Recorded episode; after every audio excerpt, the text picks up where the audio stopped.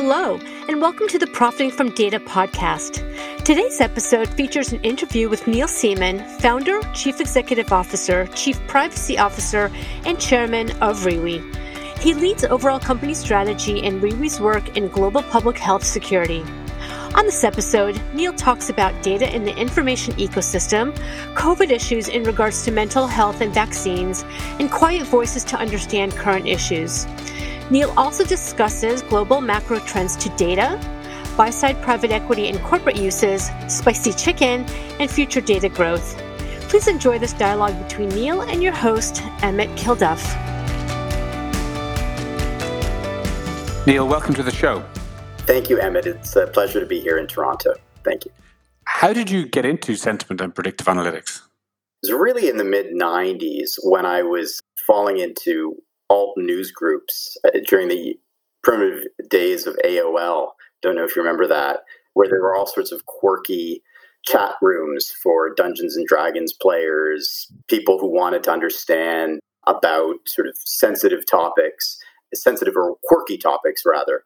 And I really started to learn that people would talk a lot about their intimate feelings on these uh, chat rooms. Uh, they would share lessons learned about chronic illness in particular, uh, mental illness in particular.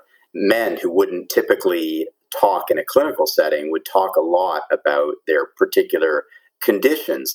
And that really gave me this forward insight that I've learned today that quiet voices uh, online, if you can tap into them, you can gather information that's otherwise unavailable. And so, did that lead you to take a data or analytics type course in, in high school or college? So, no, not exactly. I was self taught really in this rarefied area of the internet, which is the architecture of the internet, the web address bar. And my self education was after law school and in public health.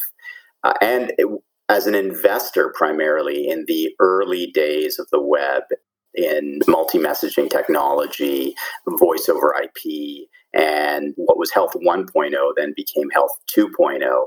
And I started to learn about the different applications of the web address far beyond domain name advertising or ad tech. Very good. So let's move to you know using data, profiting from data, the name of the podcast. How can you give me what you think is the best example of, of how to use data that you've seen? So, do you mean in finance or? Uh... Yeah, it can be outside of finance. It can be any use case. Yeah, be quite broad. Thank you. Well, I would say more broadly in the current uh, information ecosystem where people are in their echo chambers on social media and often not talking to each other. What we find the best application of data is to understand what the vast majority of people are thinking, feeling, observing in any part of the world. And these are people who don't typically answer surveys, they don't typically post their opinions on social media or on blogs. And when you hear from these quiet voices, you can understand what consumers, what investors in China may be thinking, what people in a turbulent areas of the world may be thinking about the first mile, second mile, last mile of the COVID 19 pandemic. And this is terribly valuable to really understanding different subsectors and different applications of nascent technologies.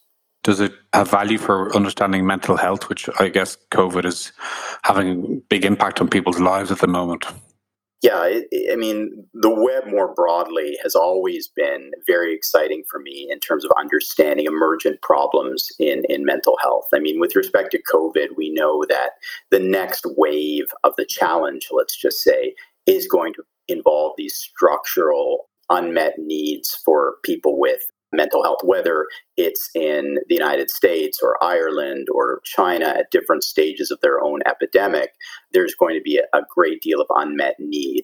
We're working with universities and, and, media across North America to, for example, understand the state of mental health challenges on campuses across North America.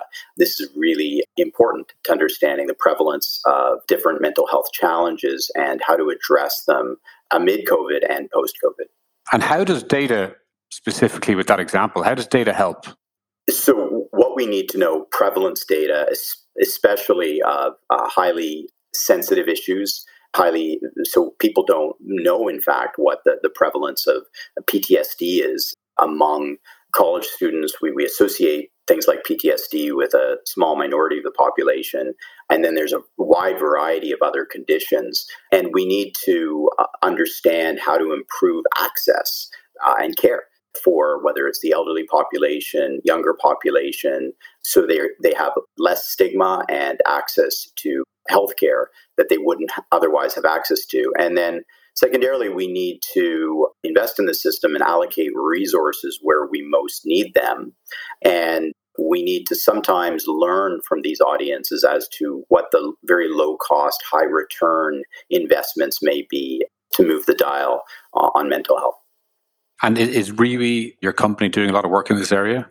Yeah, so RIWI started in the field of global public health during H1N1, which was a, a pandemic, understanding where in the world people had concerns about public health authority didn't invest trust in public health authority. We've done a lot of similar work during different outbreaks around the world. And now, in this context of COVID, looking around the world, we have a global pandemic data initiative. We're working with universities, we're working with for profit clients in many countries around the world, understanding the challenges that different countries and institutions have at different phases of their own epidemic. This is very important for finance in particular mm-hmm. because you need to know what subsectors are going to change, what elements, for example, of digital health are going to be sustained over the long term, or elder care, how that's going to change, what mm-hmm. the unmet needs and demands are of different population groups that are not being heard from whether in the United States, Canada, around the world, and, and how different companies are better or worse positioned to deal with those unmet needs.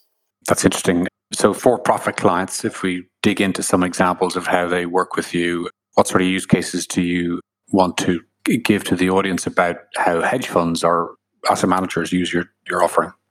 Thank you. I mean, for financial market participants on the buy side, there certainly are a large number of pairs trading analyses for consumer facing equities that one can look at. There's a lot of US equities that depend on the Chinese consumer. For example, we we did some work understanding the real market share of, of Luckin versus Starbucks, and we found some predictive work there that was very important. iPhone uptake and transition globally is very important. Understanding which equities within the EV marketplace uh, are going to uh, surge. Gaming, as these trend, especially around Thanksgiving and up to Christmas, which sorts of pairs trades will be more valuable. However, Emmett, what we're finding now is increasingly since 2019 and, and certainly now increasingly it's global macro that the buy side is paying a great deal of attention to so although equity specific research is important global macro trends, understanding really whether the Chinese, uh, the, the true health of the Chinese economy, uh, whether the Chinese young people are turning inward, for example, so they're no longer invested in wanting to come to America for come to America or take part in virtual education in America for higher education, which used to be an export to China, but we feel no longer will be. So these larger macro issues are of increasing salience to our asset management management clients. And uh, you've mentioned China a few times already on the podcast. How do you get a good insight into China? That clearly it's notorious. Are a lot of people, you know, don't trust data that comes out of China. How do you give trustworthy, actionable insights? Well, we deploy our, our, patented technology. It's now referred to as random domain intercept technology, which I originally invented for pandemic surveillance. And this is when all across China, all across any region of interest where we deploy, you get a mirror of the web using population who stumble upon a vacant lapsed domain or a subdomain associated with that non commercially active domain when you're surfing on a, a blog or when you're directly typing into the web address bar on a phone or on a tablet or any other type of device. So you're intercepted randomly and you're invited to participate. And then in China specifically, or any restrictive environment, we're dynamically rotating this universe of tens of thousands, hundreds of thousands of domains that reflect the internet using population uh, so that any monitored environment may seek to shut down one or two of our domains, but they can't shut us down unless they shut the entire internet down in their country. And just to give a sense of the scale, how many websites or domains are you tracking across the world and then maybe by the US, Europe, and China? Yeah, I mean, our access is statistically um, extraordinarily large and, and ebbs and flows depending on, on client demand. So the number of domains, tens of millions in terms of numbers, but that's less important than ensuring that they're a reflection of the internet using population. So to give you a sense of scale, really we stopped counting around 1.6 billion in terms of interviewees who have given us some response data of value whether that's a continuous survey that we're deploying about brexit or about the us election or a binary event or whether it's about an image test where people may be evaluating an image hmm. to, or a video to determine whether or not it's effective. And so we do this sorts of work with uh, government agencies around the world to really understand the effectiveness of videos that may try to confront violent terrorism, for example, or hmm. local hmm. gang activity.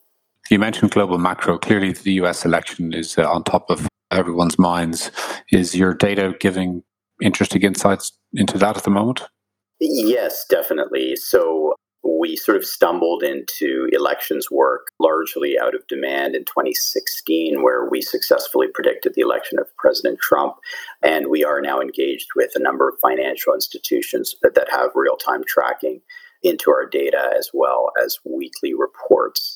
We are finding that, just generally speaking, the national polls do not reflect a wider audience of Americans who do not uh, typically answer surveys and are increasingly uh, sensitive to the intrusion of non anonymous respondents. So, this is people talk about the shy Trump voters, we talk about the undetected Trump voters, and the changing Trump coalition, right? And so, the challenge for legacy polling techniques is they tend to talk to the same people all the time and mm-hmm. they can talk to people who know that their answers are not anonymous. So we assure people as we intercept them on a regular basis, these daily random samples across all regions of, of America, that they are anonymous. And we, of course, do all sorts of validity testing in order to predict both the battlegrounds, the Senate seats, which we deem to be battlegrounds,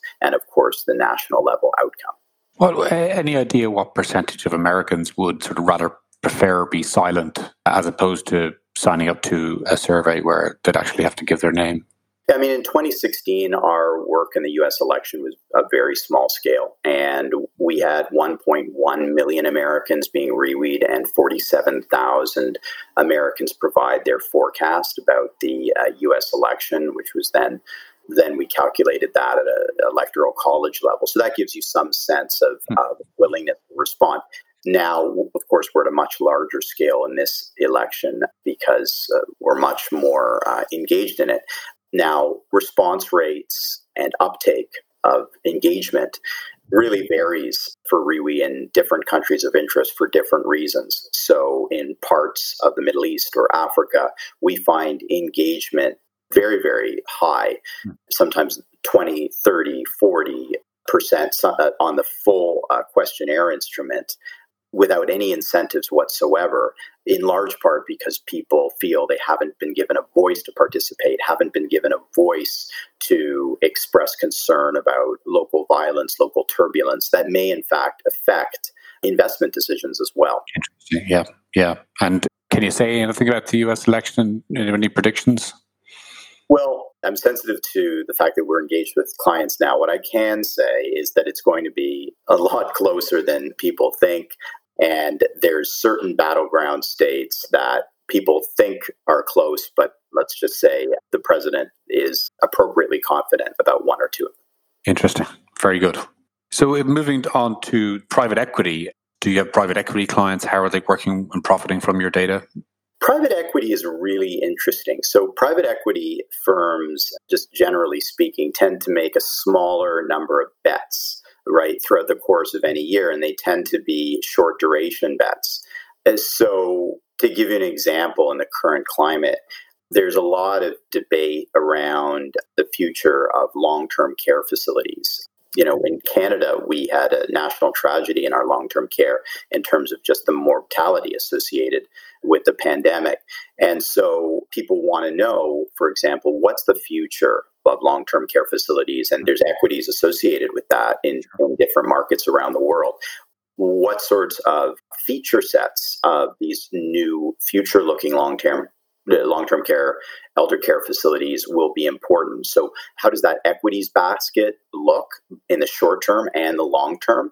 These are the sorts of bets that private equity needs to make. Now, there's also a lot of nascent, emergent technologies that people are often making assumptions will be really large in scale, but we just we really don't know. So this is where you need to get access through RIWI to the quiet voices, people who are not necessarily writing expert reports that feed into the expert Gartner reports and, and others. You need to get so sometimes combine the expert opinion or the strongly held opinion that you may get on social media and then wrap it together with the what I call the or many call the real wisdom of the real online crowds, which is RIWI. And sometimes you'll find that those signals are collinear. Sometimes you'll find that they're divergent. And it gives you some, in many cases, if you're in private equity, stronger validation or weaker validation over your investment thesis. And can you move quickly? You know, we do a lot of work with private equity, particularly during due diligence phases, and you know they need everything done yesterday or within one, two, three days max, as opposed to what can be a lengthy onboarding cycle of taking on a full data set. Typically, if they're looking at a target, they will just want the data about that about that target and its competitors as opposed to the entire data set. Are you set up to move quickly and serve the P firms in that sense?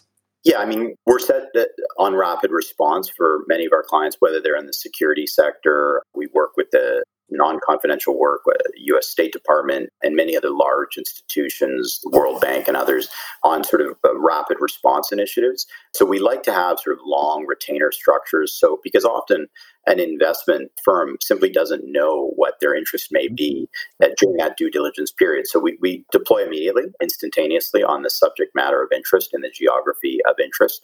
And again, so we, we may provide them a large volume of data but it may just be a, a subset of that data that they may be particularly interested mm-hmm. in at that moment in time. So you mentioned government use cases or government you know for security or the World Bank. What type of use cases are, are can you tell us the audience? Thank you. I mean, we are working with one central bank right now. We're working with financial institutions, large financial institutions. We've worked with the International Development Bank, World Bank. And the great interest there is in high frequency economic indicators, right? So, not lagging indicators about unemployment, about the purchasers manufacturing index and how that will reveal itself. So we like to front run official economic indicators, non farm payrolls, these types of data streams. And this is what we're increasingly involved in jobs precarity data, jobs re-layoffs data. What is the true state of the US economy? What is the resilience of the, the US consumer, the Canadian consumer, the Chinese consumer? These are the sorts of high frequency indicators that are really important in the current marketplace where just things are happening so quickly that our high frequency economic data stream is of increasing importance to policy decision makers. And I assume going back a little bit, that would also be of interest to quant funds. Yes, definitely. I mean, so what you're doing is you want to take, sometimes you want to take our historic data sets, and so, or sometimes you want to start afresh and deploy with a new query string, again, to validate or in some cases question your hypothesis going forward about what the consumer in any particular area of the world may react to or may not react to. Yeah. And then corporates. Personally, I'm incredibly excited about the corporate market using a lot more data typically they start with internal data and now the innovative ones are looking to bring external data to complement the internal data make better decision making do you work with corporates? Uh, can you give some examples please? Yeah thank you. So yeah as you alluded to there's sort of big data internal to the corporation which may yield a particular insight into a trend that you may want to validate externally. So we're f- finding a lot of trends and demands among corporates. One of them relates to ESG in particular. So certain themes around environmental, social governance issues and how they may resonate with the brand public relations challenges. So originally, you could use, or in the early days of clean social media, you could use social media signals to understand whether a corporate's brand was suffering in the wake of a perceived crisis. But nowadays, we have blog storms all the, all the time about products, services, and goods. So what you need to do is you need to test that brand using RIWI signals to determine if the wide universe of people is concerned about that brand versus what the noisy social media signal may say about that particular brand. Corporates also need to explore emerging economies, right? And sort of transitioning into those emerging economies and how the population may react to that. Sometimes they have an ethic of care. So, for example, uh, mining companies or extractives organizations that we work with, sometimes they need to understand how the local populations in South America, in Africa, where there may be mining and development issues sort of taking place, they may need to understand how those populations are going to be affected or how they're going to perceive mining operations. And again, that can have a knock on effect into associated equities. Yeah, very good. I've heard you mention the phrase spicy chicken before. Can you explain that to the audience?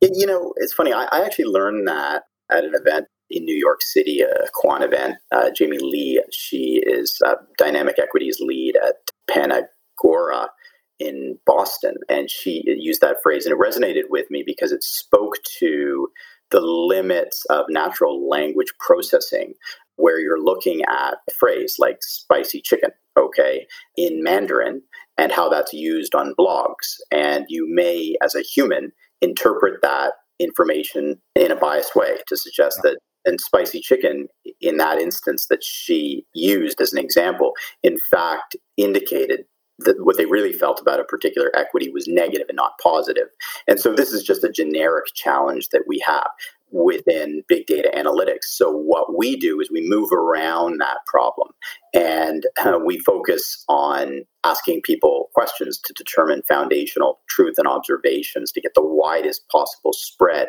of individuals, as opposed to making very human driven, biased assumptions about what that language may mean. Mm-hmm. Very good. I've also seen that you've written uh, a lot about data privacy what are your thoughts there? Are, are, are, should we be worried about data privacy? How do you see it going?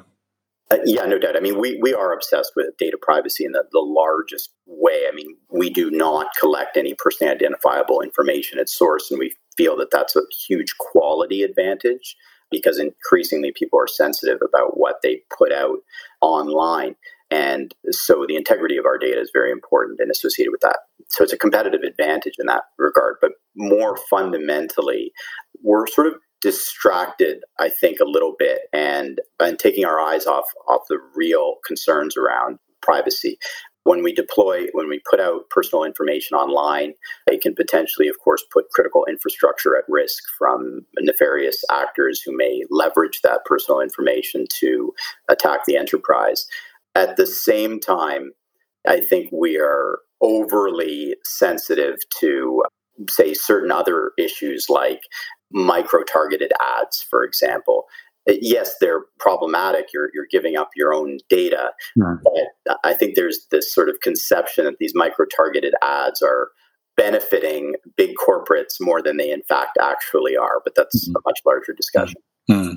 Well, let's go back to COVID for a second. What are the critical data gaps that could be tracked reliably that could help solve the crisis? What are those gaps and how would you go about tracking those? Yeah, I mean, there's so many. First, uh, some of the work we're engaged in now, which is real continuous random sampling of all populations in the world to really understand symptomatology, to understand their perceptions, concerns about the vaccine. Because again, worried about that last mile problem, whether or not people are actually going to be receptive to the vaccine, concerns around vaccine hesitancy, which we're doing in many, many countries around the world. This is a huge data gap that we're trying to address.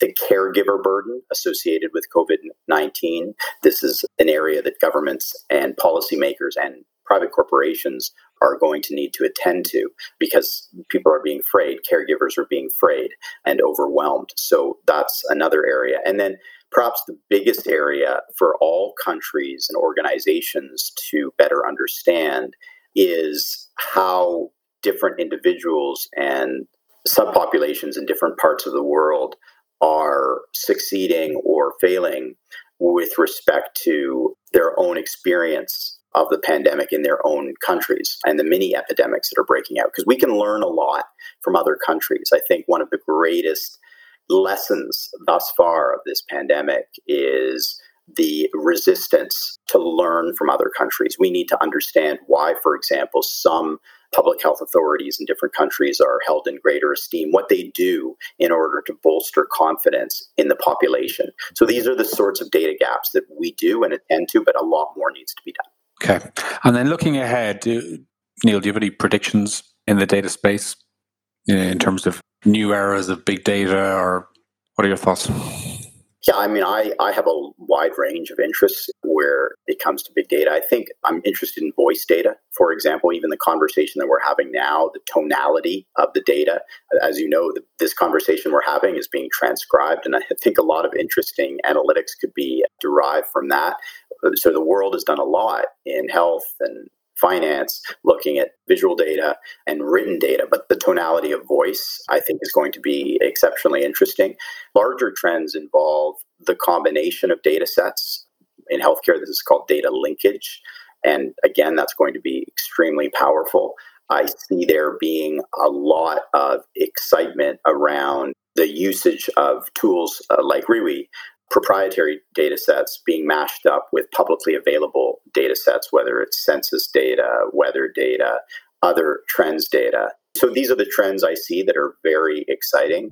And then there's also what I call data humility, understanding that simply the largesse of your data set is not necessarily what drives alpha right? Sometimes you need actually small amounts of data or a small number of data streams to actually be predictive of alpha. So that's why I think there's this merge of both qualitative and quantitative to drive decision making. Yeah, I totally agree with that. I think big data is a terrible term. Small data can be incredibly valuable, or frankly, just data could be incredibly valuable if one knows how to extract insights from it. It doesn't have to be big.